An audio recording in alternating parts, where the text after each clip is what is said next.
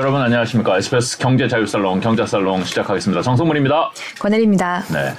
아, 저희가 오늘은 조금 여러분이 어려워하실 수도 있지만은 꼭 한번 짚고 넘어가야 되는 컨텐츠 채권 얘기를 좀 들어보고 그 다음에 부동산 얘기도 추가로 좀 들어보겠습니다. 이스트 스프링 자산운용의 배문성 크레딧 애널리스트 자리했습니다. 안녕하십니까? 네, 안녕하세요. 네. 네. 이제 저번에 한 번 나오셨고 그때는 네. 부동산 얘기를 먼저 해주셨는데 아, 예, 네, 네. 사실 그때 모시면서 그때도 채권 얘기를 무- 여쭤 봐야지 했는데 채권이 나오기 전에 이제 부동산 얘기가 너무 뜨거워서 아, 네, 좀 네. 넘어갔었던 기억이 있는데 네. 오늘은 그래서 채권 얘기 먼저 좀 여쭤보겠습니다. 아, 예, 알겠습니다. 예. 네. 사실 채권 시장이 주식 시장보다 크다 그러잖아요. 근데도 개인 투자자들이 접근이 되게 제한되어 있고 어, 네. 사실 어려워하는 게 사실이거든요. 그렇죠. 그러니까 제가 대학생 때 회계학 강의를 들을 때도 네. 챕터 중에 이제 사채라는 어, 챕터가 있었거든요. 아, 사채 어감도 안 좋아요. 어, 그렇죠. 맞습니다. 그러니까 이 사채의 사자가 회사할 때 사자인데 네.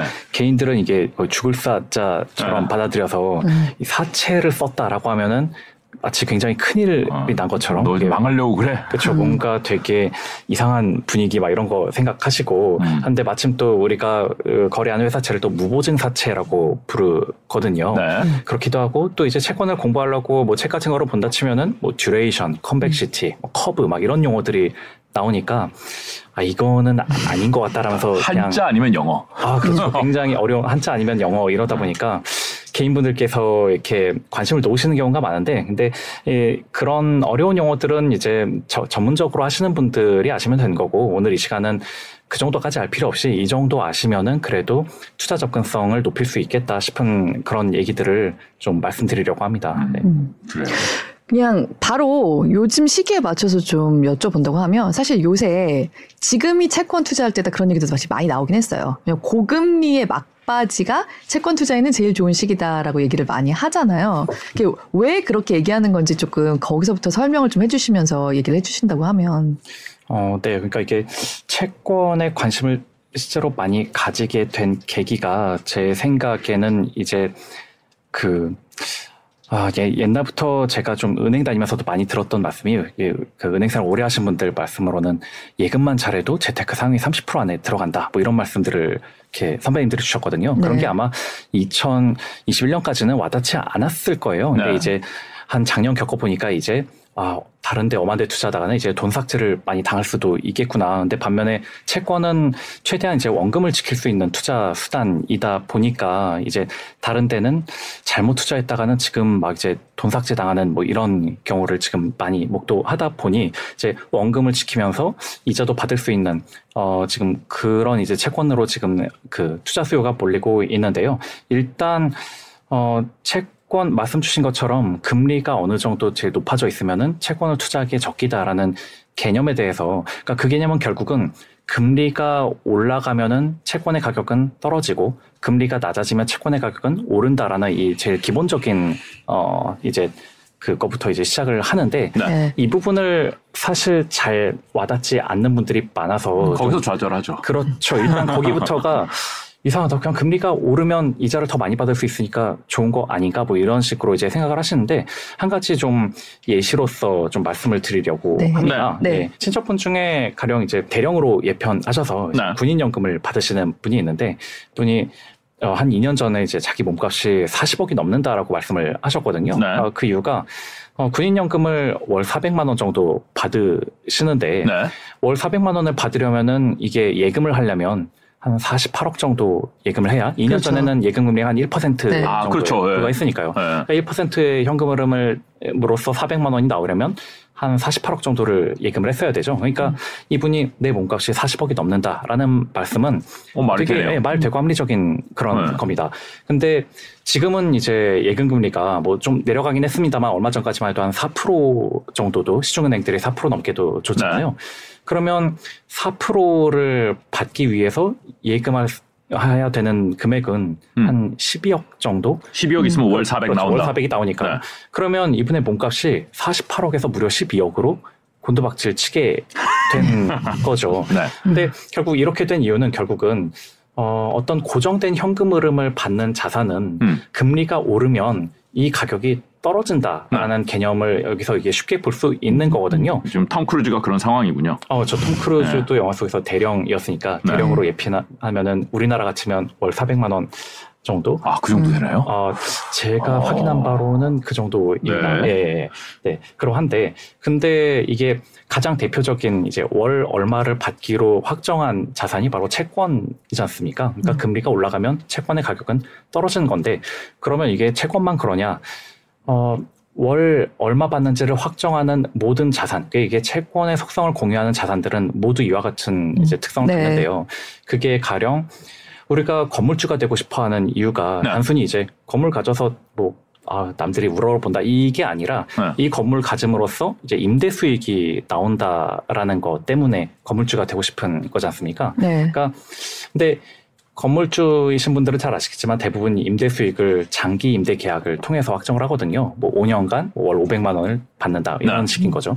그러면 월 500만 원 받기로 했는데 금리가 올라 버린다. 그럼 나의 자산인 건물의 가치도 어, 떨어질 수밖에 없는 거죠. 이런 음. 유사한 자산들이 채권뿐 아니라 뭐 이제 오피스 건물 상가, 부동산. 이렇게 음. 그렇죠. 예, 그런 부동산들 그리고 어, 뭐 항공기 선박 이런 것들도 이제 다 그런 식으로 돌아간다고 음. 어, 볼수 있겠습니다. 네. 근데 반면에 이제 현금을 가지신 분들 입장에서는 금리가 올라갈수록 굉장히 해피하죠. 그러니까 내가 채권이나 건물을 사놓지 않고 네. 오로지 현금만 가지고 있었을 때 가령 이 옆에 있는 이분이 이제 과거 80년대 전설적인 테니스 스타 이제 비에른 보리라는 음. 분인데 이분의 통산 상금이 48억 원 이었었다고 하거든요. 네. 그럼 이분이 그냥 은행에 예금을 해놓았다면은 음.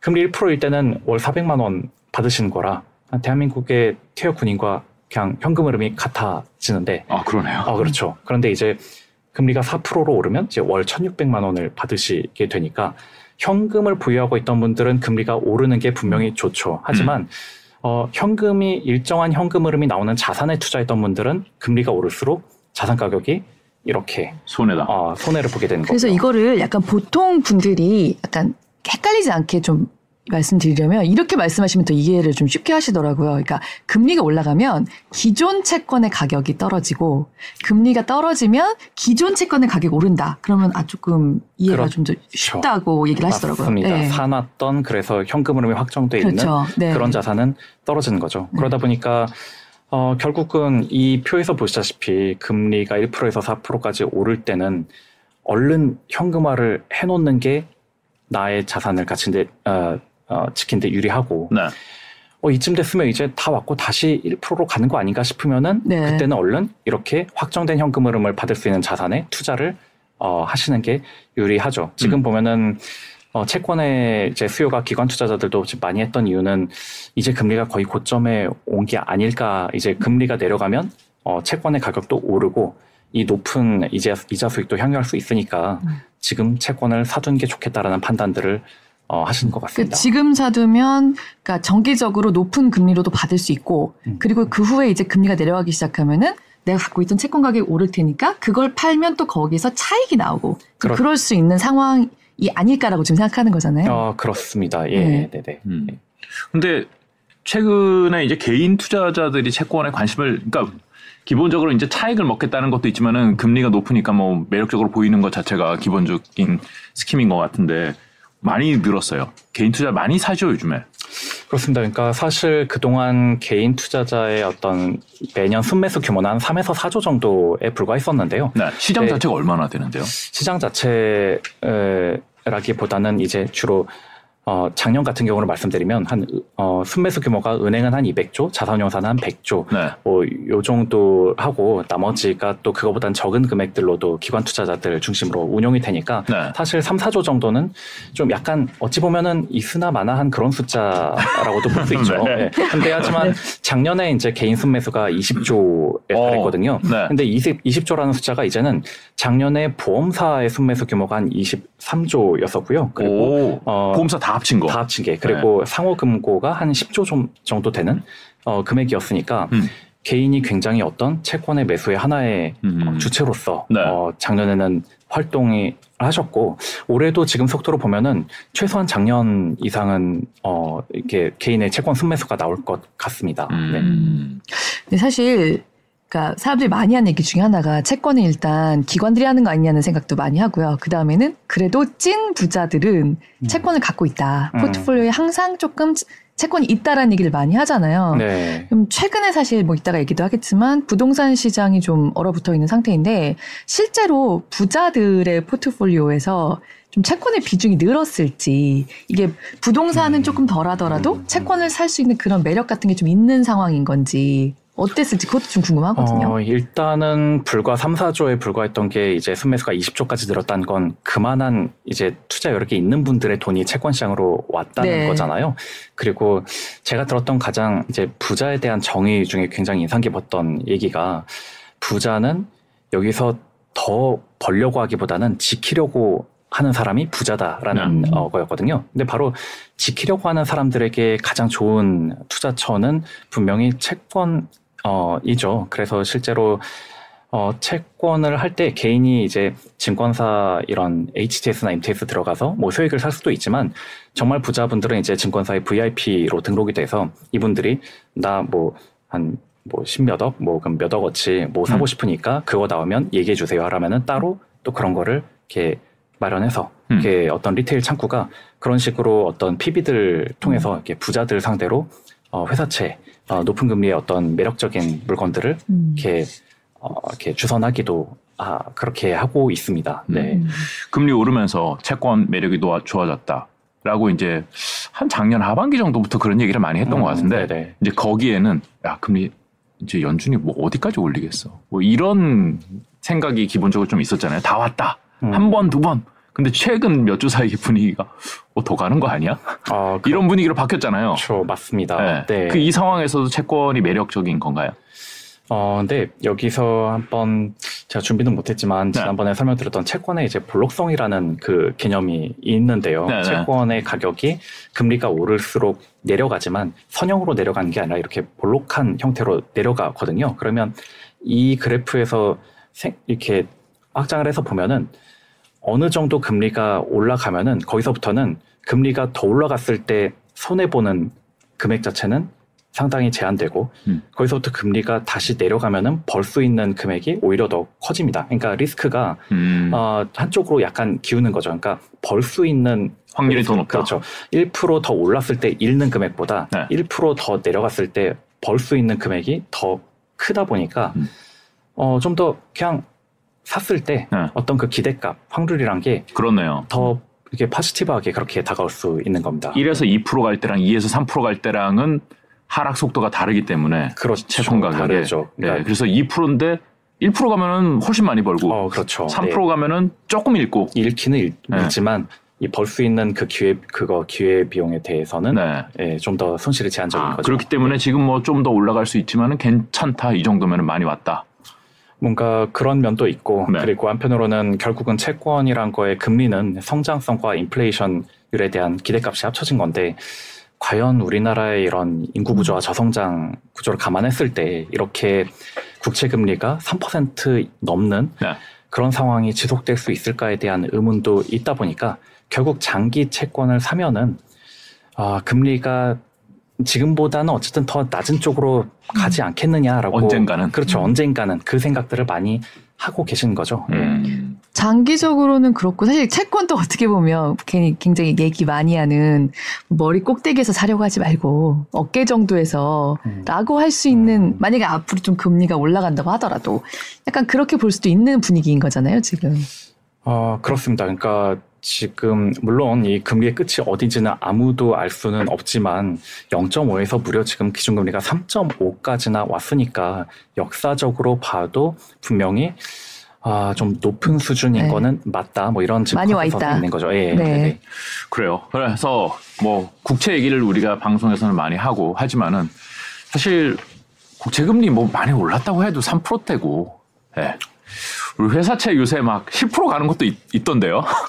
회사채 아, 괜찮지 않나요? 요즘에 10% 이자만 받으면은 아니 뭐뭐 금리가 오르든 말든 그냥 한 10%에서 만족할 수 있다. 뭐 이런 분들도 꽤 있어요. 여기서부터 이제 좀 안정성과 같이 얘기를 해야겠죠. 네. 아, 그렇죠. 제가 참 이게 회사채 시장에 대해서 이렇게 설명을 드리려면은 네.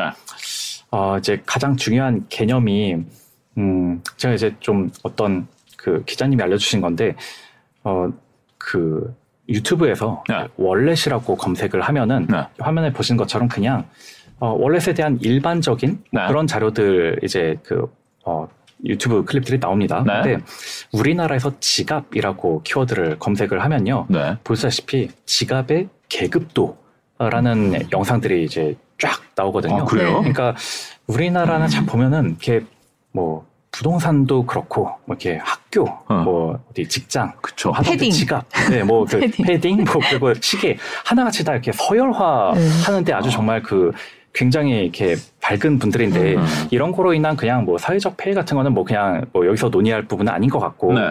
근데 제가 생각하기에 이런 계급도에서 한번 추론해 볼 수 있는 부분이 뭐냐면 아, 싸다고 좋은 게 아니다라는 그 감정을 깔고 있는 거거든요. 즉 비싼 게 비싼 게 거다. 좋은 거다. 그렇죠. 약간 그런 어, 셈이죠. 근데 바로 이런 계급도를 이제 완전히 제도화 해놓은 부분이 바로 이 회사채 시장이거든요. 회사채를 아. 발행을 하려면 네. 신용 등급이란 거를 받아야 됩니다. 네. 그러니까 우리나라에서 회사채 발행하려면 어, 신용평가사가 우리나라에 라이센스가 있는 회사가 세 개 있는데 네. 그 중에 두 군데로부터 신용 등급을 받아야 되거든요. 아. 그리고 신용 등급의 체계는 화면에서 보시는 것처럼 저렇게 triple A부터 D까지 완벽하게 서열화돼 있고 저 와중에 또 double A부터 어, single B까지는 플러스 제로 마이너스를 또 등급 옆에 붙여서 총 20계급으로 이렇게 나누고 있어요. 더블 네. A double A 플러스 double A 제로, 제로. 뭐 이렇게 그렇죠. 또 거기서 세부. 등급이 또 있다는 그렇죠. 거죠. double A 내에서도 네. 또 이렇게 아 여기가 여기보다 안전하고 뭐 이런 어. 식으로 어, 이렇게 서열화를 하고 있는 거고 그러네요. 그 신용 등급을 받아야만 공모 회사채를 이제 발행을 할 수가 있습니다.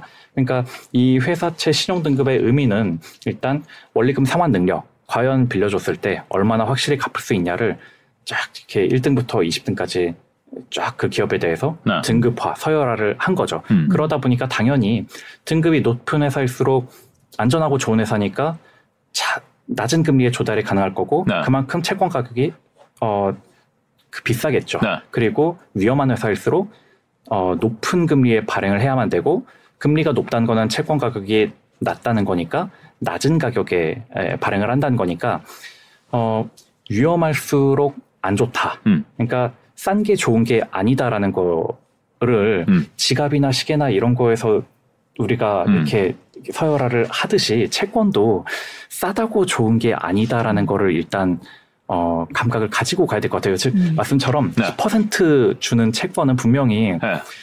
망할 위험도 있다. 그렇죠. 그러니까 원리금을 못 돌려받을 위험이 있으니까 10%까지 올라간 거거든요. 네. 물론 그 회사가 발행했을 때 금리는 얼마였을지는 모르겠으나 어, 지금 현 상황에서 10%다라면은 지금 굉장히 회사채 중에서도 너무 높은 금리이니까 네. 사람들이 위험해서 안 사려고 하는 채권이다라는 의미가 있죠. 채권을 차용증이야라고 설명드리면 보통 분들이 이해를 좀 잘 하시더라고요. 결국은 어, 네네. 회사에 돈을 빌려주는 거잖아요. 개인 어. 투자자가 말하자면. 어, 그렇죠. 네. 그러니까, 그러니까 예금과 제일 다른 점은, 뭐냐면, 이게 이 부분이 바로 이제, 어, 시장 금리가 오르면 채권 가격이 떨어진다라는 설명과 또 맞닿아 있을 텐데, 네. 작년에 뭐 예를 들어 예금 금리 한 5%일 때 예금을 가입하셨던 분 입장에서는 요새는 뭐 한 3%대 이렇게 떨어졌으니까 돈 번 기분이 들잖아요. 아싸. 와, 나는 5%에 들었는데 이제는 5% 상품이 없구나. 이제는 가입하려면 3%? 그러면은 이제 돈 번 기분이 드는데 여기서 채권은 결국은 이 예금을 말씀하신 것처럼 차용증이라는 거는 다시 내가 갖다 팔 수도 있는 거거든요. 그러니까 예금은 예금을 팔 수는 없고 그냥 내가 돈 필요하면 해지를 하는 네. 수밖에 없는데 이제 채권은 중간에 팔아서 이제 차익을 실현할 수 있으니까 5%에 샀던 채권이 이제 시장금리가 3%가 되면은 그 한 2% 정도는 내 채권의 이자를 더 받을 수 있는 거니까 그만큼을 더 차익을 받고서 팔 수가 있는 것이고 그리고 여기서 한 가지 중요한 포인트는 그렇게 해서 금리가 낮아졌을 때 얻는 시세 차익에 대해서는 어, 내년까지는 지금 비과세입니다. 그러니까 세금을 내지 않는 수익. 장외도. 어, 그렇습니다. 예, 그거는 상관없이 지금 어쨌든 예금을 하면은 이자 수익에 대해서도 세금은 내잖아요. 그거는 뭐 채권도 동일하게 이자 수익은 세금을 내지만 이렇게 채권 가격이 올라서 팔았을 때 얻는 이익은 내년까지는 비과세입니다. 그러니까 주식은 장외에서 거래해서 양도 차익에 대해서는 세금이 부과되지만은 채권은 장외에서도 양도 차익에 대해서 세금이 부과되지 않는군요. 물론 개인도 살 때는 장외에서 사든 장내에서 사든 팔 네. 때는 결국 장내에서 어, 아 장내에서 팔 에서 팔게 아, 되죠. 예, 네. 그렇게 해서 팔았을 때 그 시세 차익에 대해서는 음, 어, 세금을 어, 내년까지는 내지 않습니다. 네. 그렇군요. 근데 우리가 이제 주식 투자를 기본적으로 좀 더 많이 하시니까 주식은 주식도 망하 못 받잖아요. 채권도 망해 못 받는 거 아닌가요? 그렇죠. 그러니까 회사가 이제 네. 망하면은 이제 원리금을 못 돌려 받을 텐데 네. 근데 주식보다 아, 조금 더 좋은 점 하나는 네. 이 회사가 망했으면 이제 청산을 해야 될 거 아닙니까? 네. 청산했을 때 자산을 팔고 남은 돈은 채권자가 먼저 가져가게 돼 있거든요. 네. 그래서 채권자가 먼저 가져가고 어. 그래도 남는 게 있을 때 그때 이제 주식 가진 분들에게 배분이 되는 거니까 어. 주식에 투자한 분보다는 그래도 회사가 망했을 때 어, 더 먼저 뭔가를 얻을 수는 그렇죠. 있죠. 그러니까 어떤 네. 회사의 주식을 사는 것보다 그 회사의 채권이 10%라도 위험하겠지만은 음, 사는 게 안전한 거잖아요. 음, 아닌가? 아 그게 더 안전하 주식 사는 것보다는. 있다. 근데 왠지 아마도 네. 제 생각에는 이게 결국 어, 리스크와 가격은 비례하니까 네. 그런 회사가 만약에 상장 회사라면은 네. 망할 것 같을 때 주식을 샀다가 살면은 아마 주식에서 얻을 수 있는 이익이 아, 훨씬 더 기대이익은 크기는- 더클 수 있군요. 기대이익은 훨씬 더 크긴 할 겁니다. 아, 네, 그래요? 네, 네. 그래 근데 뭐 그 등급을 아까 음. 이렇게 A, B 뭐 이렇게 A, AA 이렇게 나누는데 그 네. 등급을 그럼 A면 AA보다 많이 안 좋은 건가? triple A는 얼마나 더 좋은 거지? 이 느낌이 사실 네, 그 어느 정도에 우리가 만족을 해야 되는 거예요? 그렇죠. 맞습니다. 그러니까 흔히 뭐 교과서나 이제 홈페이지에서 보시는 그런 신용 등급에 대한 정의를 보면 뭐 최고 수준이 triple A, 매우 우수면 double A. 네. 이 말로만 봐서는 사실 감을 잡기 어렵잖아요. 가령 내가 생각하기엔 어 난 SBS가 최고 수준의 회사 그러면 SBS는 triple A인가 뭐 이렇게 말만으로는 이게 뭔가 감을 잡기가 어려운데 네. 이거에 대해서 한 가지 이제 감을 잡고 넘어갔으면 이 정도 감은 이제 가지시면 좋겠다 싶은 것은 신용 등급이 아까 말씀처럼 이제 위험할수록 원리금 상환을 못할 것 같을수록 신용 등급이 낮아지는데 네. 이 감각이 이 바로 그 부도율이라는 개념과 연관이 되어 있습니다. 즉 뭐냐면 음 이게 우리나라 신평사들이 이제 3년 준고 부도율이라고 해서 여기 보시는 것처럼 triple A라면 3년 내에 부도율이 0.03% 이내여야 한다. 그리고 뭐 triple B면 1.63% 이내로 관리해야 된다. 이런 식의 어떤 어, reference가 되는 그런 부도율이 있습니다. 그래서 다들 신용평가를 하시는 분들은 그래서 내가 평가하는 회사가 부도율이 저거 안에 들어야 한다라는 약간 그런 사명감 그런 거 가지고 이제 평가를 하시고 그리고 실제로도 이 그동안에 이제 누적 부도율이 우리 회사가 우리 회사로부터 평가를 받았던 회사들의 부도율은 지금까지 이렇습니다라고 이거를 금감원과 홈페이지에 공시를 하고 있습니다. 그래서 아 그러니까 음, 신평사가 만 개의 회사에 triple A를 줬으면 그 중에 세 개가 망한다. 3년 내에. 어, 그 이내로 망하도록 관리가 돼야 한다는 아, 거죠. 등급의 그렇군요. quality라는 것이 세개 이하로 망해야 된다. 그렇죠. 어. 그렇기도 하고 그리고 실제로 이 부도율이란 것은 당연히 등급이 나쁠수록 부도율이 올라가고 네. 또 만기 이렇게 기간이 길어질수록 부도율이 올라가기는 하는데요. 실제로 보시면 어 이게 이제 실제로 보시면은 이제 10년 동안 10년 동안 보시면 더블 A까지는 그동안 망했던 회사가 없는 거죠. 그러니까 그 등급 관리를 굉장히 위험 관리를 잘 한 셈이고 음. A급에서는 간혹 망한 회사들이 있었습니다. 그래서 보시면은 A급이 3년 내에 망할 확률이 0.26% 그리고 triple B급은 1.53% 이런 식으로 어 이거는 이제 과거의 성적표가 이렇다라는 거고요. 이게 어 이런 거를 한번 설명을 듣느냐 아니냐에 따라서 이 어, 좀 리스크에 대한 감각이 좀 달라질 수 있을 텐데 이게 한번 문제가 됐던 이유가 과거에 이제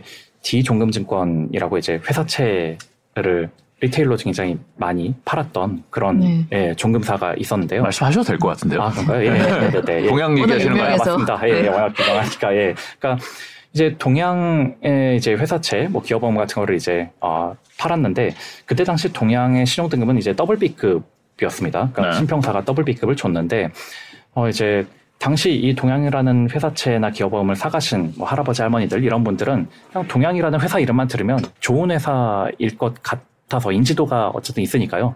그래서 그냥 안전하다고 생각하고들 사셨다라는 거죠. 그런데 음. 사실 만약에 동양이 더블 B니까 이거를 팔면서 아, 근데 WB 회사는 지금까지 시용평가사가 평가한 바에 따르면 1년 내 부도날 확률이 한 3.8%쯤 됩니다. 뭐 네. 이런 어떤 위험에 대한 설명을 충분히 했더라면 이분들이 어, 그걸 인지했다면 이걸 안 샀을 수도 있지 않느냐. 이런 설명을 충분히 하지 않았기 때문에 어떤 그 한마디로 주의를 어떤 설명에 대한 주의를 위반했다. 이런 게 이제 당시 문제점으로 좀 어, 거론이 됐었어요. 네. 그래서 어, 그냥 아, 뭐 C triple B면 A보다 뭐 위험하다? 위험한 건 알겠는데 뭐 얼마나 위험하다는 거지라면은 이 부도율에 대한 감각을 일단 숫자를 봐야겠죠. 예, 숫자로 보시면 되겠고 음. 그리고 이거는 어디까지나 또 한 가지 좀 말씀드려야 될 부분이 이제 과거의 성적표 이다 보니까 앞으로도 이럴 거다라는 걸 보장하는 숫자는 아니긴 합니다. 즉 채권을 발행할 예. 때 받은 신용 등급이잖아요. 그렇죠. 채권을 발행할 때 받은 신용 등급인 거라서 즉 과거 지금까지는 뭐 어, WB 받은 회사가 3년 내 부도율이 7.99%였다. 그건 과거의 어떤 성적표이지 앞으로도 WB 받은 회사가 7.99% 부도날 확률이 8%다. 이걸 보장하는 건 절대로 아니라는 거죠. 이럴 수도 있잖아요. 음. 얘가 3년 전에 이거를 A 받고선 발행을 했어. 근데 음. 회사 사정이 안 좋아서 지금 발행하면은 얘는 B도 못 받을랬는데 그때 A를 받았어. 뭐 이럴 수도 있는 거잖아요. 어, 물론 그렇죠. 네네네. 네. 지금 성적은 모르는 거잖아요. 3년 전 성적, 5년 전 성적. 아, 근데 물- 그 사이에 또 신용 등급이 달라질 그렇죠. 수 그렇게 있죠. 되면은 A 등급을 받았던 곳이 신용 등급이 계속 그 사이에 낮아지겠죠. 채권을 네, 계속 발행했으면은 그렇죠. 채권- 발행을 안 했으면은 아, 채권을 발행 안 해도 네. 정기 평가라고 해서 어, 매년 이 회사채 신용 등급을 다시 평가를 해야 아, 됩니다. 이미 발행돼 있는 게 이미 있으면요. 발행돼 있는 회사의 만기까지는 아. 신용 평가사가 계속 추적해서 신용 등급을 공시를 하도록 돼 있습니다. 1년에 네. 한번 그 모의고사는 봐야 되는군요. 네, 그리고 1년에 한 번뿐만이 아니라 네. 만약에 급박하게 이 회사가 뭔가 신용도에 문제가 생기고 있다라면은 수시 평가를 통해서 언제든지 등급을 낮추도록 하고 있습니다. 음. 어, 네. 근데 아까 말씀하신 것처럼 사실 동양종금 같은 경우도 이렇게 노인들이 좀 피해자가 많이 있었잖아요. 음, 예, 좀 네, 연세가 어느 정도 네, 있으신 분들. 네, 네, 네. 네. 지금 방금 말씀하신 얘기를 들으면 확실히 이 리스크와 부도율에 대한 개념이 좀 더 생기기는 하는데 그렇다고 하더라도 이 지금 저희 방송을 듣고 좀 채권 투자에 관심을 가져보려고 하는 분들 같은 경우에는 그래도 뭔가 그보다는 더 직접적인 가이드를 조금 원하실 수 있을 것 같아요. 그래서 단도직입적으로 좀 여쭤본다고 하면은 이게 1이냐 2냐 이 정도만 가지고는 보통 투자자가 감각을 좀 갖기가 조금 힘들 수도 있을 것 같아서 음. 정말 안정적인 정말 예금 수준의 그 안정성을 좀 바라면서 채권 투자를 하고 싶은 평범한 투자자다라고 했을 때 대략 어느 정도의 등급까지가 그래도 그렇게 그 안에 든다고 할 수 있다고 추천을 좀 해주실 수 있을지 그거를 좀 아, 네. 듣고 싶거든요. 예금 수준으로 가려면은 네. 이 예금은 아시다시피 이제 은행에다가 아, 돈을 맡기는 거잖아요. 그렇죠. 예. 예금 보험 공사가 망해도 보장해 주죠. 5천만 원까지. 5천만 원까지는 네. 역시 그렇죠. 그런데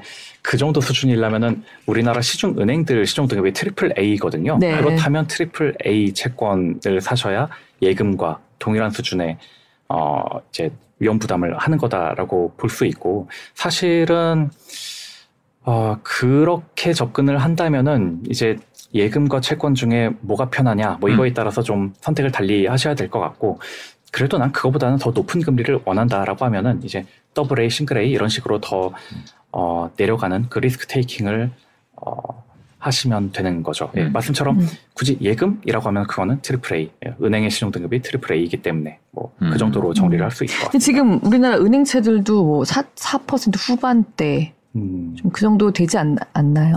아 그게 작년에 그렇게 많이 올랐었고요. 최근에는 음. 이제 아, 최근에 좀 국채금리 떨어졌나요? 많이 네. 낮아지면서 은행 채권 금리 또 많이 내려왔습니다. 음. 네. 근데 어떻게 사요, 또? 아, 어떻게 사요? 일단 네, 채권. 사시려면 일단 채권 얼마부터 살 수 있는지 혹시 아시나요? 그러니까 채권을 살 수 있는 최소 금액 단위 만 원?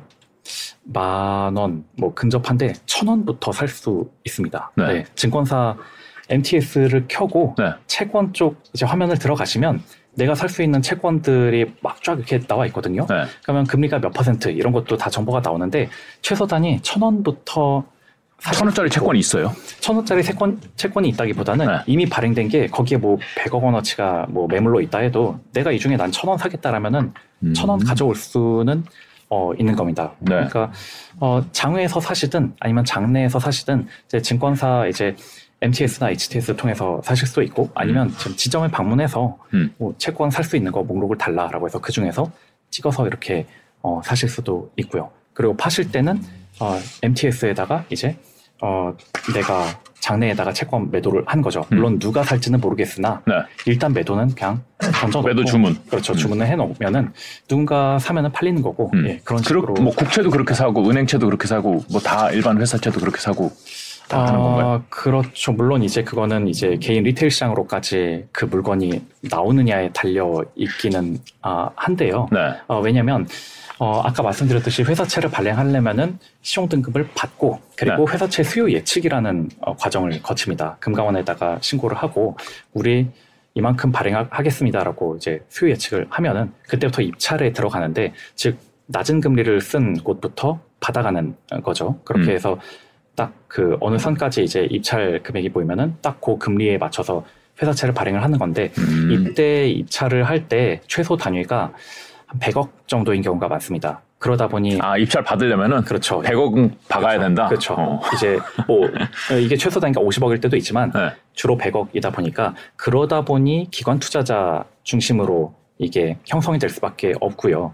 그러면 이게 언제 리테일로 풀리냐라면은 어, 기관 투자자로는 뭐다 수요가 모이지 않았을 때이 음. 나머지를 이 채권을 발행하는 그 주관사가 떠안게 돼 있습니다. 음. 뭐 예를 들어 500억 발행하기로 했는데 기관 수요가 예를 들어 뭐 하나도 안 모였다. 그러면은 이 500억을 증권사가 일단 이 주관사인 증권사가 다 떠안고요. 음. 그러면 이 증권사가 개인들에게 아, 이, 이 채권은 기관에게 인기가 없구나. 기관의 수요가 없으니 개인에게 팔아야겠다라고 해서 어, 그런 게 이제 통상 리테일 시장으로들 어, 풀리게 되죠. 예. 기분이 별로 안 좋네요. 아, 그러. 네, 이게 참, 그래서 한번 생각해 볼 게 이제 많은 부분 이제 흔히 요새 뭐 조각 투자 뭐 이런 거 한다고 하는데 네. 사실 너무 좋은 물건이면 엄청난 부자가 덩어리로 사가고 그렇지 않은 게 어떻게 보면은 이게 조각으로 이렇게 풀리는 면이 있는 거거든요. 음. 근데 어, 그 부분을 뭐 이렇게 아 그렇죠 이제 개인이 채권 투자하고 싶을 때 아 기관이 사지 않은 거를 사야 된단 말이야. 라면 이게 일견 기분이 나쁠 수는 있는데 어 그렇지만 개인이 분명히 그 기회가 되는 그런 아, 부분들도 많이 있습니다. 네. 여기 보시면은 어 이 그래프는 어 왼쪽이 이제 국채 금리와 함께 회사채들 어 이제 어, 금리를 그냥 말 그대로 그냥 딱 어, 금리 자체를 이제 찍어 놓은 거고요. 이것만 보시면은 그냥 아니 뭐 그래 뭐 국채 금리가 올랐으니까 뭐 공사채, 은행채, 뭐 회사채 다 금리가 이렇게 같이 따라서 올랐겠지 뭐 이 정도로 생각이 되겠지만 옆에 있는 이 그래프로 보시면은 이 그래프는 뭐냐면은 이 국채 금리와의 차이, 즉 스프레드를 나타낸 어, 그래프거든요. 뭐 빼기 한 들어서- 거네요. 빼기. 예, 맞습니다. 예를 들어서 회사채 AA 마이너스가 어, 3%인데 국채 금리가 2%였다. 그러면은 차이가 1% 포인트니까 어, 100bp를 이제 스프레드라고 불리는데 즉 국채 금리와의 차이는 우리가 뭐라고 생각할 수 있냐면 국채는 무위험 채권. 그러니까 국채는 절대로 대한민국 정부는 원화 어, 채무를 어떻게든 다 갚을 수밖에 없지 않습니까? 그러니까 정부 채권은 위험하지 않다 해서 아예 무위험 채권이라고 하거든요. 근데 반면에 이런 회사는 어쨌든 그래도 정부채보다 위험하니까 정부채보다 이렇게 더 높은 금리는 말 그대로 리스크에 대한 이제 그 어, 대가 가격이라고 같은, 예. 그렇죠 대가라고 볼 수 있는데 그 대가가 이렇게 보시다시피 금리가 낮거나 안정적으로 유지될 때는 그런 리스크에 대한 대가도 굉장히 작아집니다. 음. 그러니까 금리가 낮고 안정적이면 회사들이 부도가 안, 안 난다. 그냥 이런 그 태평한 어, 영업 상태가 지속된다라고 생각을 하는 거죠. 하지만 이제 금리가 오르기 시작하면은 아 이제 회사들 조달 금리도 올라가고 누군가는 그러면 좀 허약한 데부터 조달이 안 되거나 이 이자 비용을 감당하지 못해서 망할 수 있을 것 같은데 라면서 점점 이제 국채 금리보다 더 벌어지죠. 그렇죠. 스프레드가 벌어지게 되죠. 근데 보시다시피 그래 뭐 국채 금리가 오를 때 스프레드도 올라갈 수 있는데 여기 보시다시피 작년 가을 같은 때 이 스프레드가 갑자기 일시에 치솟게 되거든요. 사실 국채 금리가 올라도 공사나 은행이 망한다라고 생각하기는 좀 어렵거든요. 말씀처럼 예금이 그렇게 안전한데 그 그러게요. 예금을 어, 받아준 데가 은행이고 은행의 신용 등급은 triple A니까 그리고 공사도 은행과 똑같이 우리나라에선 triple A 등급을 받고 있거든요. 그러면 은행이나 공사가 망할 수는 없겠다라는 생각이 상식적인 거잖아요. 공- 공사라면 한전 뭐 이런 거. 한전이나 도로공사, 도로공사. 어, 음. 토지공사 뭐 이런 그치. 데들이죠. 예, 네. 네, 네. 그런 데들이 이제 어, 일괄적으로 다 triple A 등급을 받고 있는데 그런 곳들마저도 작년 가을에는 이제 우리가 흔히 레고랜드 사태라고 말하는 그 당시에 네.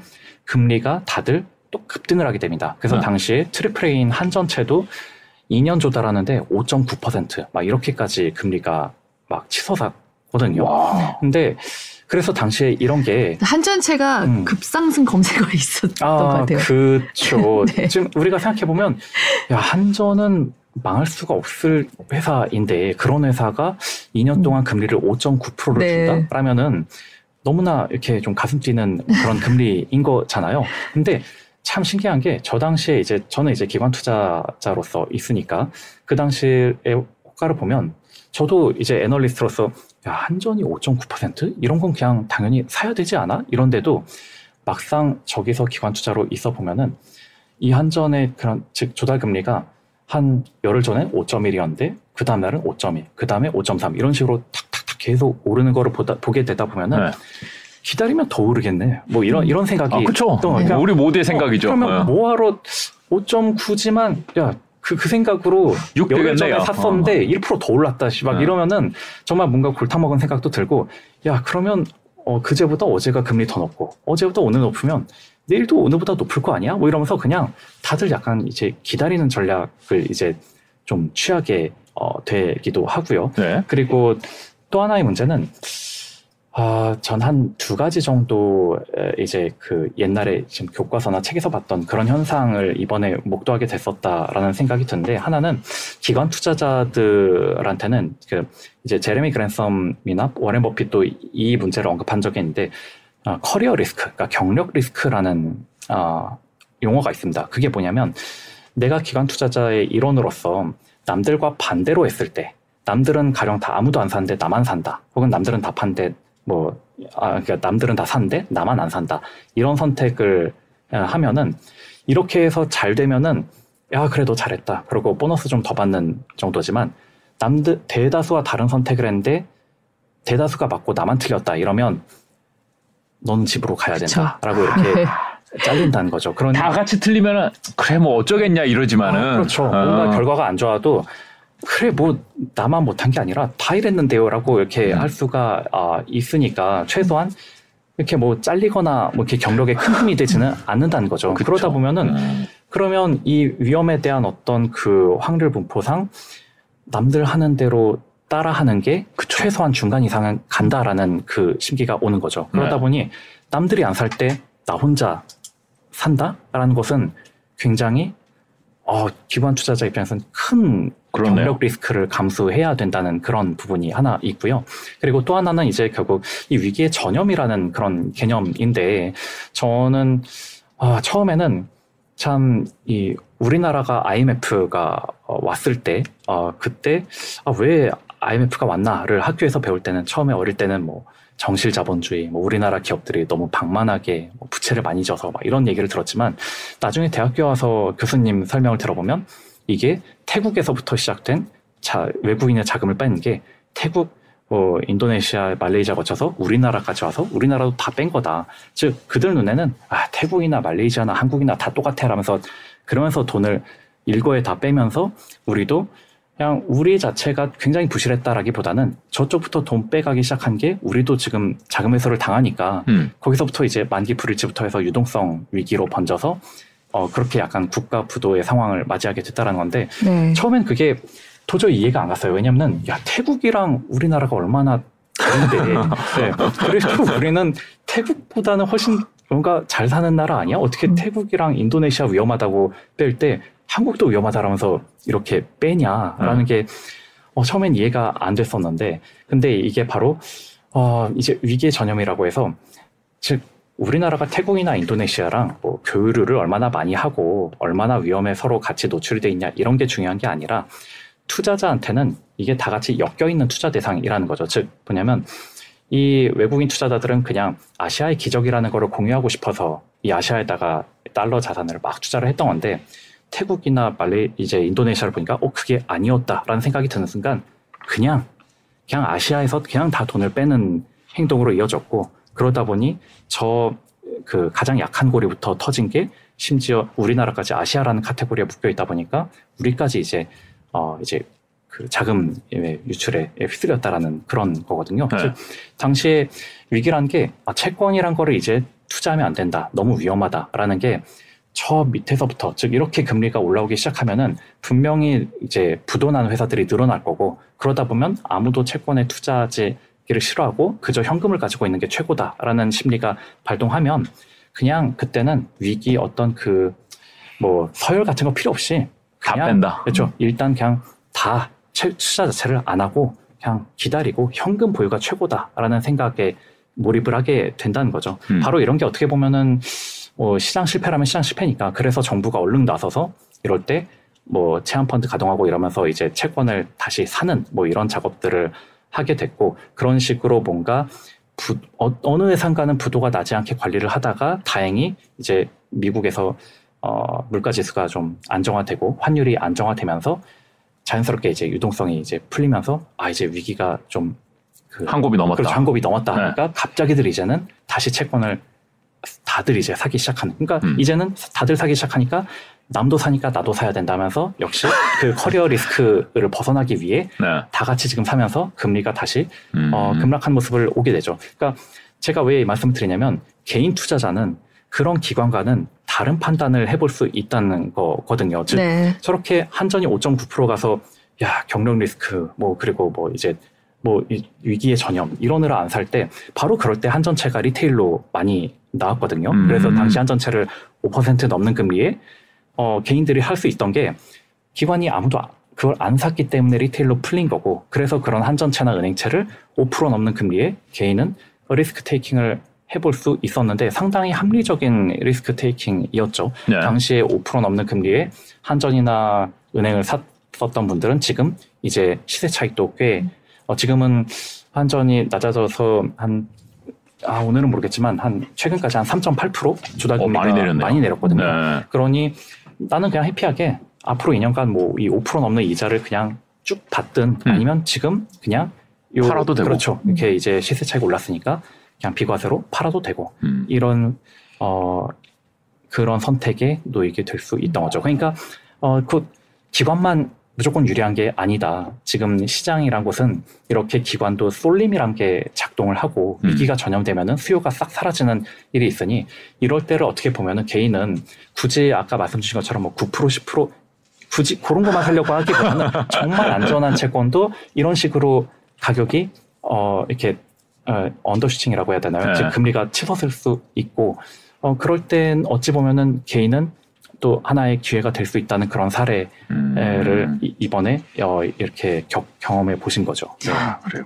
그렇다고 하면 이제 신용 등급 알고 이제 금리 음. 알고 내가 채권을 정말 사겠다 또 팔겠다라고 했을 때 좀 어떤 부분에 개인 투자자들이 유의하면서 하면 좋을지 좀 말씀을 하나 해주시다고 하면요. 어, 네. 일단은 신용 등급도 아까 말씀드린 것처럼 변하거든요. 뭐 내가 살때 A라고 해서 이 회사가 만기 때까지 A를 유지하는 게 네. 아니고요. 시용 등급이 떨어지면 당연히 어, 가격도 채권 가격도 어, 떨어지게 됩니다.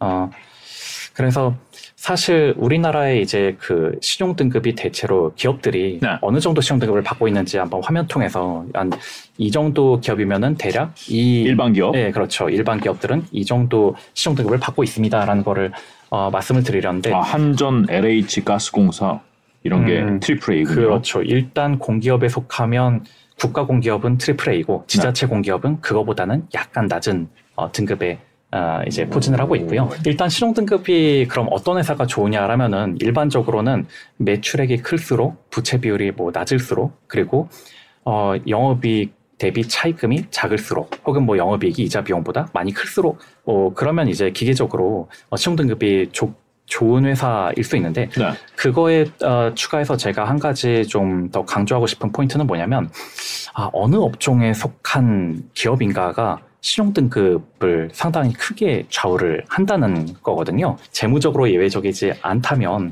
통상은 이제 업종이 신용 등급을 많은 부분 좌지우지하게 됩니다. 웬- 그 가령 여기 보신 것처럼 방송통신, 정유, 가스 이런 회사들은 딱 느낌이 굉장히 좀 안정적인 회사들 어, 있잖아요. 네. 근데 반면에 건설, 조선, 항공 해운 이런 데들은 실적이 많이 좀 들쭉날쭉하죠. 그러니까 제가 저는 뭐 운 좋게 그 그- 글로벌 금융위기 전에 이제 취업을 해서 그때 당시는 근데 우리나라가 중국 덕분에 중무장대 산업이 굉장히 성장을 많이 하던 때라 이런 건설 조선, 뭐 해운, 중공업 이런 회사들이 되게 인기 있었거든요. 네. 왜냐면 그 회사들이 어 연봉을 되게 많이 줘, 줘서 사실 대학생 때는 돈 많이 주는 회사 그쵸. 일단 되게 끌리니까 예, 그런 데들을 이제 지원해서들 갔는데 근데 아 문제는 이제 우리가 돌아보니 그 회사를 선택했던 분들이 그 뒤 굉장히 힘든 시절을 예, 회사가 뭐 그렇죠. 적자가 나고 그쵸. 뭐 혹은 투자자만 힘든 게 아니라 직원들도 힘들죠. 어, 직원은 더 힘들죠. 네. 그러니까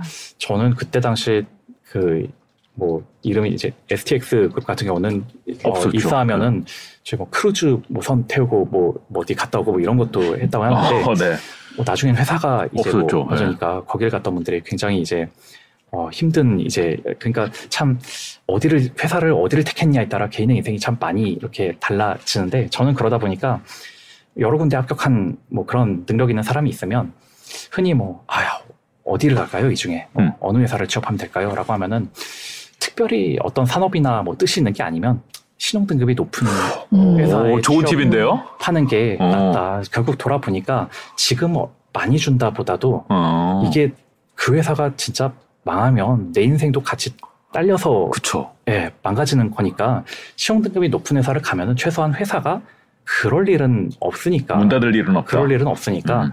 그런 데를 가면 즉 뭐 상당히 뭐 나는 해운업이 너무 좋아서 어쩌고 이런 뜻이 있는 게 아니라면 어, 시용 등급이 높은 회사를 가는 게 개인한테는 어, 유리하다는 그런 얘기를 합니다. 그러니까 음. 이거는 뭐 광고주나 이런 분들 입장에서도 마찬가지일 거예요. 그러니까 굉장히 지금 뜨고 있고 핫한 사람이라 해도 아, 광고라는 게 뭐 단발성이 아니라 뭐 몇 년 계약 이런 식으로 하지 않습니까? 그 사이에 이 사람이 사고 치면은 큰일 나는 거니까. 광고 모델. 예, 예, 광고 모델이. 네. 예, 그래서 그냥 뭔가 매력은 덜해도 사고를 안 낼 것 같은 음. 사람? 이런 음. 사람과 광고 계약을 체결하는 게 낫듯이 음. 어, 회사채도 신용 등급이 잘 안 변할 것 같은 회사 그런 데가 바로 여기 보신 것처럼 뭐 방송통신 정유가스처럼 이렇게 좀 어, 이익이 좀 이익의 변동성이 막 이렇게 크지 않, 않거나 변동성이 설사 있더라도 좋아질 때 또 다시 회복 쉽게 하는 이런 업종들이 좋다는 거죠. 즉 내가 돈을 빌려 주더라도 그냥 감각을 잡아보시면 매년 영업이익을 그냥 계속 꾸준히 200억 되는 회사와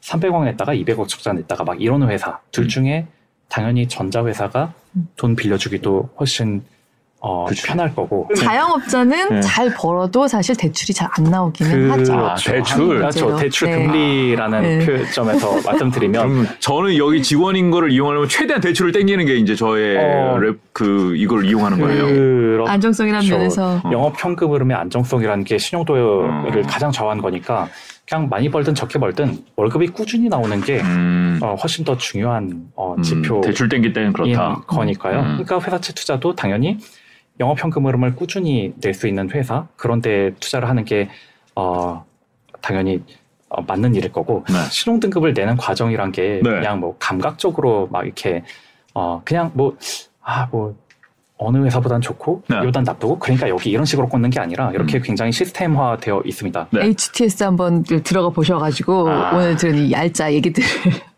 보면서 한번 와. 불러보시면 좋을 것 같아요. 네. 자, 부동산 얘기 넘어가 볼까요? 기자들 얘기 들어보면 혹시 금매가 많이 빠졌다. 금매는 지금 못 산다. 이런 얘기를 많이 듣긴 들었다고 하더라고요. 근데 그렇다고 해 실제로 거래량 늘었고요. 네, 네. 그렇죠. 저 실제로 제 주위에도 야 이렇게 뭐 임장도 해 보고 뭐 해 봤더니 갑자기 지금 다 매물이 사라지고 음. 갑자기 내가 봤던 가격보다 더 높은 가격 애들 다 팔렸대더라. 네. 막 이러면서 지금 이러면 이제 사야 되는 거냐? 뭐 이렇게 이제 문의해 주신 분들이 되게 많아요. 근데 글쎄 제 생각은 일단은 그렇습니다. 뭐 모든 가격이라는 게 사실은 오를 때도 이런 식으로 오르고 음. 내릴 때도 이런 식으로 빠진 거니까 당연히 하락하는 와중에도 반등은 어, 올 수 있는 거고 음. 그 항상 이- 뭐 이럴 때 결국 헷갈리는 거죠. 이 이럴 때 이 반등이 앞으로 이렇게 갈 반등이냐 아니면 이게 아 다시 이렇게 가는 와중에 잠깐 왔었던 일시적인 반등이냐 뭐 여기에 대한 판단을 좀 일단 해봐야 될 것 같은데 저는 그래서 기존에 제가 부동산 가격에 대해서 가지고 있는 프레임워크는 결국은 금리와 공급이 어, 부동산 가격을 가장 크게 좌우하는 네. 그, 예, 요소라고 할 수 있으니까 그 매크로 상황이 어떠한지를 보면서 일단 그 펀, 펀더멘털에 대한 감을 잡아보자는 입장이거든요. 일단 보시는 것처럼 음, 지금 뭐 저는 그냥 일단 서울 아파트 위주로 지금 말씀을 드리려는데 네. 주요 서울 아파트 가격이 2021년 하반기 고점을 찍은 뒤에 많이 떨어지는 한 30% 가까이도 떨어졌습니다. 네. 네. 그러니까 당연히 계속 사려고 지켜보시던 분 입장에서는 어, 굉장히 매력적인 가격대로 왔다라고 충분히 판단하실 수 있고 또 흔히들 어, 주식이나 이런 데서 많이 하는 얘기가 30%쯤 떨어지면 어떤 그 기술적 반등 그쵸. 지지되는 자리 뭐 이런 얘기들도 많이 하잖아요. 네. 근데 문제는 이제 그거죠. 주식 같은 거는 정말 이게 단타를 칠 수도 있지만 주식이나 네. 채권은 부동산으로 단타를 칠 수는 없지. 않습니까? 이게 내렸던 것 올랐다고 해도 이게 잠깐 뭐 이 향유에다가 바로 팔 수 있는 게 아니니까. 3개월만 가지고 있다 팔 수는 없죠. 아, 그렇죠. 네. 만약에 저도 어, 주택을 무슨 뭐 주식 거래 하듯이 막 뭐 이렇게 1개월, 2개월 단위로도 할 수 있으면 아, 뭐 잠깐 진입했다가 뺐다가 이런 결정을 할 수도 있겠지만 음. 사고 파는 게 워낙 힘들고 한 번 사면은 뭐 몇 년 뒤 팔지도 모르는 거니까 네. 결국은 이 자리가 매력적인 자리냐 뭐 이거에 대한 이제 판단이 좀 필요해 보여요. 그래서 저는 아까 말씀드렸던 그 금리와 공급이라는 그 프레임워크에서 따져보자면 지금의 가격이 여기서 이 보시는 이 사례들처럼 서울 아파트들 기준으로 대략 2019년 하반기 가격에 도달을 했습니다. 그렇다면은 이제 제 생각에는 지금 우리의 상황이 2019년 하반기와 비교해서 매크로 지표들이나 상황이 지금 어떠하냐 이렇게 하면은 가격 비교 그러니까 네. 지금 가격이 동일하니까 예, 매크로 그런 환경 비교가 아, 같이 될 수 있겠죠. 예. 근데 그러면 이제 그 일단 금리부터 당시 2019년과 지금 금리 상황이 어떠냐 보면은 네. 당시 금리는 기준금리가 1.75에서 1.25까지 좀 내려오던 상황, 그러니까 네. 좀한 1.5 정도 레벨에 있었고요. 네. 지금은 아, 3.5인 상황인 거죠. 그러다 네. 보니 금리는 뭐 기준금리뿐 아니라 당연히 주담대라든가 어, 일반 신용대출 같은 그런 가계대출 관련 금리도 어, 2019년보다는 훨씬 더 어, 좀 높네요. 높은 네. 예, 그런 상황에 와 있고 그리고 이제 공급이라는 측면에서 한번 보시면 어, 2019년부터 어, 2022년까지 이제 과거 공급은 우리가 알고 있는 정보니까요. 네. 네. 이 과거 4년간 강남 서초 송파, 즉 강남 3구의 공, 어, 아파트가 입주 물량이 어느 정도 됐었냐 추이를 보시면 대략 이렇게 들쭉날쭉은 한데 연평균 한 8,400세대 정도가 입주를 했습니다. 2020년에는 송파구는 공급이 아예 없었어요. 어, 그렇 더라고요. 예, 이렇게 오. 보니까 입주 물량 자체가 없었던 거죠. 네. 예, 네. 그리고 2023년부터의 앞으로 상황은 어떠냐 하면은 뭐 제가 파악한 그런 정보로 따지면은 대략 한 여기 언급된 요런 아파트들 포함해서 연평균 한 13,000세대 정도가 어, 입주할 예정이니까 이 2019년부터 22년보다는 평균적으로 훨씬 더 많네요. 많은 아파트 결국 2019년 후반에 비해서 금리는 두 배 이상 더 높고 공급량은 훨씬 더 늘어난 그런 상태. 어, 그렇죠. 그 2019년보다 앞으로의 어떤 네. 사람들이 선호하는 곳의 예정 물량은 어, 지금이 그때보다 더 많이 나온다. 라고 할 수 있죠. 예. 그렇다고 하면 지금 생각하신 기준으로 보기, 보시기에 최근에 뭐 급매가 줄어들고 일시적으로 공급, 일시적으로 뭐 매물 많이 나가고 하는 거는 결국 일시적인 거다라고 생각을 하시는 거죠. 아, 물론 이제 제가 이제 그 회사의 매인 몸이다 보니까 네. 집값이 앞으로 이럴 거다라는 얘기를 직접적으로 하기는 곤란해서 네, 네. 그래서 이제 데이터 위주로만 그냥 말씀을 상황을 보여주신다. 네, 상황을 네. 보여주는 그런 여건인데 사실은 뭐 집값을 좌우하는 요소가 이제 어, 금리와 공급이 참 중요하다라는 거는 누구나 공감을 하실 거고 그 외에도 사실 뭐 인구 소득 정부 정책 이런 게 있지 않습니까? 근데 사실 인구 소득은 2019년과 지금이 그렇게 크게 뭔가 달라졌다고 네. 볼 수는 없죠. 예. 그래서 이제 금리와 공급 위주로 지금 보여드린 거고 정부 정책은 좀 달라지긴 했죠. 그때 2019년은 뭔가 계속 수요 억제책들을 펼쳤고 지금은 이제 뭔가 그 완화를 해주는. 예, 네. 풀어주고 있는 상황이고 그래서 결국은 이 정부 정책 덕분에 지금 수요가 좀 더 살아난 그런 거는 확실히 있긴 한데 그때와 지금 또 다른 면 중에 하나가 바로 저 때는 DSR을 시행하지는 않았고 지금은 DSR이란 거를 시행을 하고 있는 상황이다 보니까 저 때보다 어떤 어, 소득이 그러니까 소득이 높아야만 대출도 늘릴 수 있다 이런 환경이니까 어, 저 때보다 대출을 받기는 분명히 더 조금 더 쉽지. 어려운 음, 쉽지 않은 대출 그런 받는. 건 더 까다롭고. 그것도 조금 더 까다로운 면이 지금은 어, 있는 거죠. 물론 지금 당장에 그러니까 모든 시장 변수라는 거는 이렇게 고정이 된 게 아니라 지금 당장에는 상황이 이렇지만 그럼 앞으로 어떻게 달라지겠느냐라고 봤을 때 그 관전 포인트 두 가지는 결국은 음. 금리가 이렇게 높은데 뭐 빠르게 내려갈 수도 있는 거 아니야?라고 기대를 할 수 있죠. 그거는 뭐 그 사람이 그런 기대를 했다고 무조건 틀리다라고 할 수는 없는 거니까요. 금리가 생각보다 빠르게 내려간다면 그러면 집값에도 분명히 어, 긍정적인 요소로 작동을 할 거고요. 그리고 여기에는 제가 지금 입주 물량 정보만 가지고 얘기를 드렸지만 우리가 모르는 정보 하나는 바로 멸실 물량이거든요. 앞으로 도대체 어떤 아파트들이 멸실이 될지는 지금 알 수는 없는 거잖아요. 음. 근데 어디든 지금 입주 물량이 많아도 멸실이 되게 많이 되면 그게 네. 또 전세를 채워주거든요. 네. 어, 그러면은 어, 입주 물량이 많아도 멸실도 많다라고 하면은 어, 이 입주 많은 거로 인한 악재를 어느 정도는 소화를 해낼 수가 있는 거죠. 예를 들어서 2021년에 보면 결과적으로 공급보다는 결국 금리가 참 많은 걸 좌우했다라는 게 여기서도 좀 드러나는데 보시다시피 2021년은 강남 3구 입주 물량이 그래도 꽤 많은 편이었습니다. 네. 평균 연평균 한 원래 한 7천 세대 정도 나오거든요. 그 장기 평균 하면요.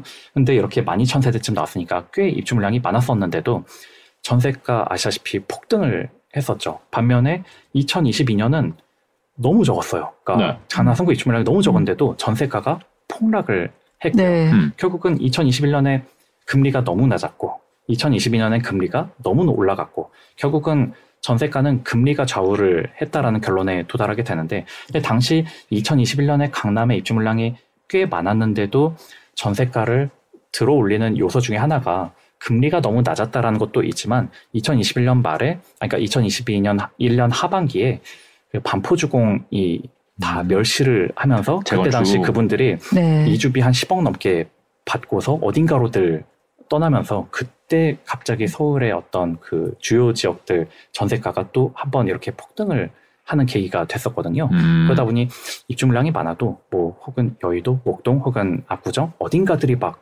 뭐 대규모 멸실이 된다라면은 음. 그 충격을 흡수할 가능성은 있는 거죠. 하지만 그 정보는 우리가 지금 알 어렵죠. 수는 없는 네, 네. 그런 정보인 거고요. 예. 최근에 강남 전세가 정말 더 많이 떨어졌더라고요. 그렇죠. 지금 뭐 보시다시피 어디 뭐 멸실되는 것도 없고 음. 지금 뭐 반포 멸실시킨 이후로는 강남에 딱히 지금 멸실을 앞둔 뭐 이런 데가 그렇죠. 없지 않습니까? 지금 분위기는 멸실 하려고 그랬는데 아 잠깐만 있어봐 이거 좀더 쓸 수 있을 것 같아 이런 분위기잖아요. 뭐, 아, 그러니까요. 이게 네. 참 그렇게 돼서 참 어려운데 저는 그래서 어찌 보면 야, 이게 이분들이 이러려던 건 아닌데 어쩌다 보니 이렇게 됐네 싶은 것 중에 하나가 만약에 둔촌주공 어, 그 저기 조합원 분들이 안 다투고 네. 그냥 smooth하게 이 건축을 진행했더라면은 예정 입주일이 올해 8월이었습니다. 그러니까 올해 8월에 둔촌주공 12,000세대가 나올 뻔했었어요. 그러면 이 지금 이 전세 상황에서 둔촌주공 12,000세대까지 나온다? 와 아, 그러면 저- 정말 서울 집값의 어떤 그 어, 그러네요. 하락의 하이라이트를 볼 수도 있었다라는 생각이 드는데 뭐 어 찌됐건 그분들이 덕분에 이게 2025년 어, 1월로 연 이게 미뤄지면서 네. 그 충격은 일단 어, 벗어나게 됐죠. 그러니까 일단 어찌 올해는 보면은 지나갔죠. 그렇죠. 그러니까 어찌 보면 이게 아 과연 뭐가 더 나은 거냐에 대해서 판단이 어렵긴 한데 왜냐하면 어차피 이게 없어진 게 아니라 뒤로 미룬 거잖아요. 네. 그러다 보니 뭐 예를 들어 내가 전공 시험을 네 개 봐야 되는데 이걸 하루에 몰아 보느냐 아니면 이틀에 나눠서 오. 두 개씩 음. 보느냐 뭐가 더 나한테 힘들까 뭐 판단을 해보면 그래도 하루에 네 개 보면 다 망할 것 그쵸. 같지만 두 개 두 개 보면 그래도 뭔가 힘들어도 음. 예, 힘든 기간은 길어져도 덜 망할 것 같은 뭐 이런 게 있지 않습니까? 음. 그러니까 사실 입주 물량이라는 게 아, 이렇게 많은 이유도 지금 둔촌주공도 한 몫을 한 거거든요. 이, 이 통계는 지금 둔촌주공은 어쨌든 송파와 입지와 가격을 공유한다 해서 이제 뭐 그렇게 같이 넣은 상황이고요. 네. 아 강동인데 거기는 강동이지만 네. 그래도 뭐 강남 3구 송파에 충분히 성파 수 바로 옆이죠. 예. 그렇죠. 예, 뭐 그런 것이니까 어 여기에는 지금 같이 넣어서 지금 분석을 한 자료인 거고요. 네. 예, 지금 맞습니다. 그러니까 이 그 전세가가 참 그 올해 초에 지금 뭐 특히 뭐 개포 이런 데가 신축이 많이 나오니까 지금 그쪽 위주로 떨어지고 있다라고 하는데 지금 내년 1월에 또 개포 1단지와 또 이제 어, 다른 반포 이런 데들이 또 지금보다 훨씬 많은 한 만 세대 넘는 데들이 지금 입주 예정이라서 금리가 아 뭔가 우리의 기대와 달리 아주 많이 내리지 않는다면 물량이라는 상황은 전세가를 아, 도와주지는 못하고 있는 상황이다. 그리고 특히 저기 여기서 지금 특별히 강남 3구 위주로만 말씀을 드린 이유가 어쨌든 강남 3구에 특히 강남의 전세가가 떨어지면 나머지 다른 지역의 전세가가 그렇죠. 오른다라는 거는 사실 어렵죠. 네, 그 어떤 체계상 어려운 일이니까요. 그래서 사실 그래서 강남 3구의 입주 물량이 어느 정도 됐냐? 이게 좀 어떻게 보면은 어 그냥 서울의 입주 물량이 얼마냐보다 조금 더 어, 중요한 정보일 수 있다는 생각에서 네, 이렇게 따로 말씀드립니다. 네. 음, 지금 상황은 그렇다. 예. 지금 막 어? 바뀌었네? 이렇게 호들갑을 떨 수 있는 상황은 아닌 것 같다. 아, 근데 물론 말씀드린 것처럼 금리가 네. 되게 금리. 어, 빠르게 내려간다거나 하면은 또 분명히 상황이 지금보다는 우호적으로 변화하는 것이니까 네. 뭐 금리가 어떻게 될지는 사실 뭐 이렇게 거기서 일하고 있는 사람들도 좀 앞을 한치 앞을 모르는 거니까요. 네, 하지만 현재까지는 사실 일시적인 반등이 아니라고 할 만한 요인을 찾지 어, 못하겠다. 그거는 뭐 데이터를 뭐 해석하시기 나름일 것 같습니다. 아, 예. 네. 직접적으로 예. 말씀하시길 되게 부담스러워하시네. 네. 요 정도까지 여쭤보고 뭐 네. 다 알아들으셨을 것 같습니다. 어, 네. 네. 그래요. 뭐 시간이 너무 많이 지나서 더 여쭤보고 싶은 것들은 많지만은 예, 이쯤에서 보내드려야 될것 아, 네. 같습니다. 예. 예, 오늘 채권 얘기도 잘 들었고 네. 예, 저희 부동산 얘기도 예, 잘 설명 들었습니다. 고맙습니다. 아, 네네. 예. 감사합니다. 감사합니다.